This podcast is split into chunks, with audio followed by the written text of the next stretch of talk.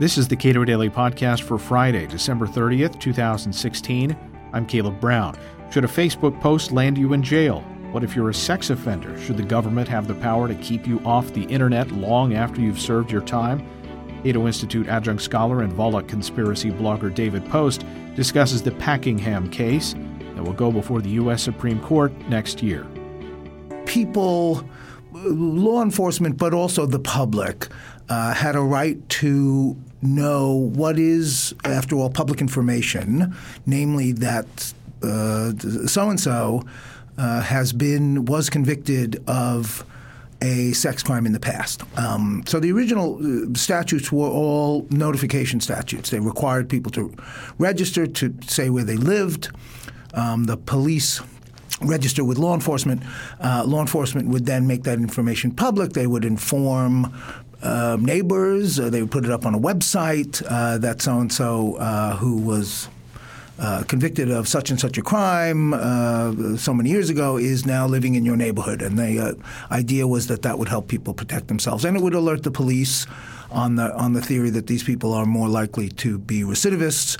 Um, it would also help the police to investigate if there were any any problems in the neighborhood. It has become um, it's gone way beyond, uh, in virtually all states, it has gone way beyond that original disclosure rationale. Most states now have some regime uh, that involves prohibitions on particular kinds of activity, and and in the in the in the truly awful ones, and some are truly awful. Um, this means you can't live in certain places within a thousand feet of a church, within a thousand feet of a school. Some states make it unlawful for you to enter the, enter a school, uh, or a church, or a playground, or a library, um, unless you have some exemption because if your child is in the if you have a child in the school, you can go meet with the, his or her teacher, but you cannot enter the school for other reasons. Um, and many states have uh, the focus of this case, the Packingham case, at the Supreme Court uh, is a, a, prohibition on using the internet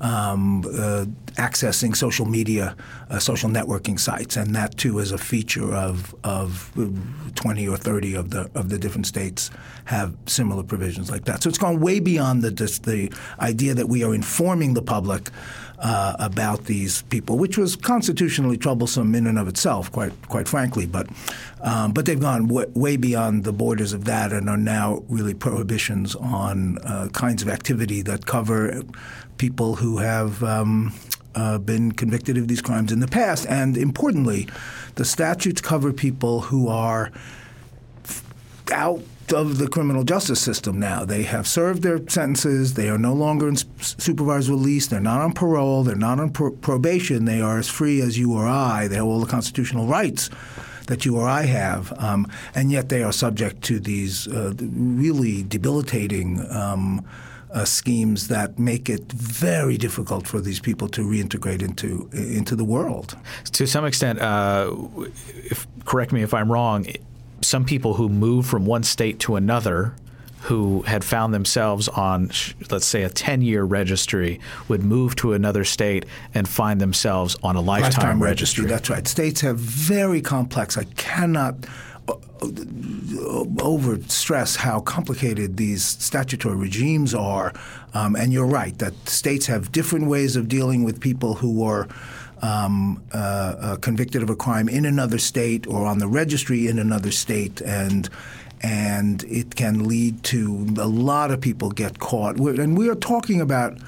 Um, it's about 850,000 people now in the United States are on uh, one or another of the state sex offender registries. Um, and some of them are, are clearly uh, troublesome and menacing, um, frightening people. I guess I want to know if they move in next door to me, some of them, uh, because they've done truly terrible things in the past.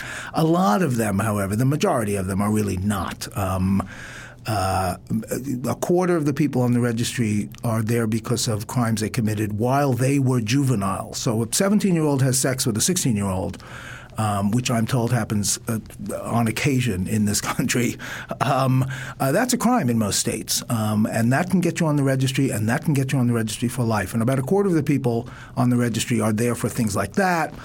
States have different requirements. Some put you on the registry for public urination, for exposing your genitals, for uh, sexting, uh, sending naked pictures of yourself uh, to your friends, for all sorts of things that I think, while they may be criminalized, um, are hardly the sorts of things that su- should subject someone to this terrible regime of oppressive of lifetime regulation. Um, but that's what has happened. And obviously, the politics of this is such that nobody wants to be, no state legislator wants to be the friend of sex offenders. Um, so the, the, more, the merrier. The, the, sort of the burdens just go up and up and up and up year to year to year to year. So what is the constitutional question here, really? The constitutional question in the Packingham case. In these cases, you could do. I've, I've told my friends I'm no longer teaching. I was a law professor for many years. I'm no longer doing that. But I've told my friends who are still professing uh, in the academy that you could literally run an entire constitutional law course based on these uh, cases. They raise ex post facto facto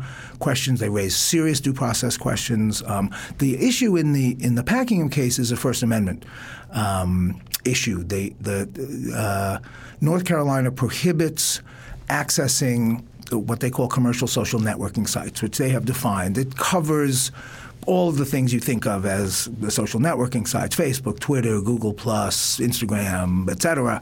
Um, and it probably covers a much wider swath. The definition is very broad.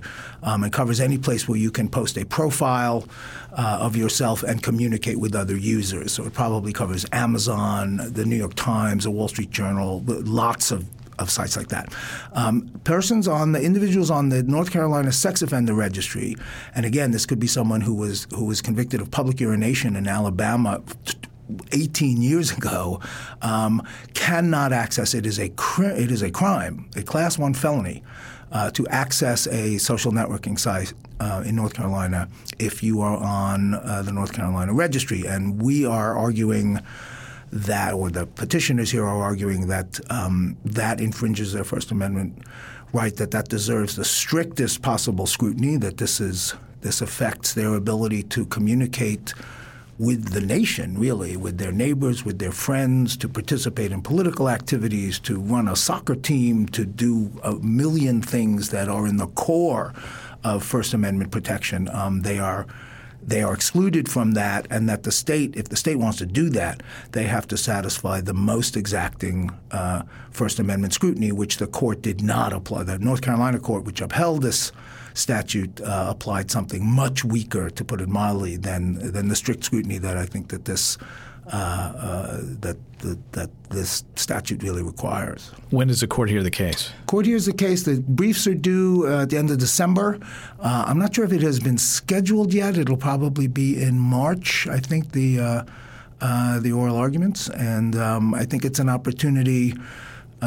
for the court to make, I think it's a good case actually for the court to make some very good strong uh, First Amendment law. At least to clarify a, a lot of these questions about uh, ex post facto. Uh, punishments about uh, due process and things like that because the question that comes to my mind is if these people are uh, deemed dangerous somehow uh, and I believe the court used the term sexually dangerous uh, recently in a, in a different context. But if these people are deemed dangerous, why aren't they in jail? Well, and if they're not, if, if they're not a, pro, a fitting uh, person to be in a jail cell, then why are we punishing? Why them are we punishing them? Um, the interesting thing about that, and I, I, I agree with you. I think that is a core issue in all of these cases um, is the, the, the state, even if the state has evidence that you are in a class of people, let us let us assume that let us let us, let us take what the states will say, which is that this is a class of persons who are more likely than others to commit a sex offense in the future. Uh, there's lots of debate about the statistics on that, but put the debate about that aside. Let's assume that that's true, that if you have these 850,000 people um, in the aggregate are more likely to commit in, in the aggregate uh, a sex offense in the future than, say, 850,000 randomly selected people from the population. Let's assume that that is correct. Um, why does that give the state uh, the right to abridge. I mean, what relevance is that? The fact that you are a member of a class, uh, what uh, relevance does that have for the state's ability to deprive you of the right to live where you want, the right to work where you want, the right to use the internet the way you want, et cetera? Um, there are a lot of. Cl- I think this is a critical issue coming up in the next uh, uh, half decade. Um, this is a surveillance question, among other things. In, a, in, an age of algorithmic policing, I saw recently that Chicago is now using big data to target uh, surveillance on particular neighborhoods and on particular individuals um, because they have information that these people are more likely than others uh, to, to commit crimes. That's a very, without an individualized determination, it's one thing to say, Mr. X, we have had a hearing, and Mr. X is a danger to himself or to others. And as a consequence of that, we are going to impose certain restrictions on where he can live and where he can work, as opposed to what they actually do. They don't do that.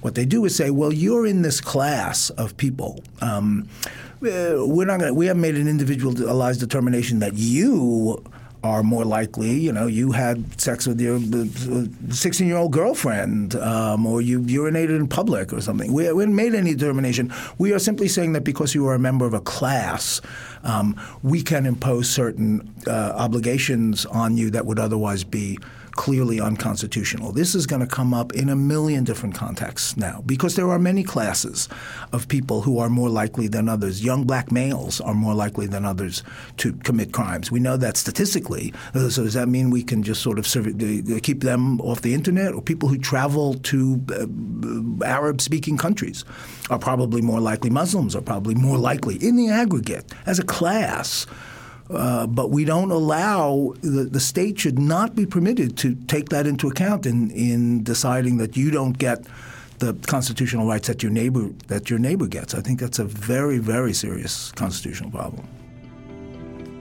David Post is an adjunct scholar at the Cato Institute and a blogger at the Volokh Conspiracy. Subscribe to this podcast at iTunes, Google Play, and with Cato's iOS app, and follow us on Twitter at Cato Podcast.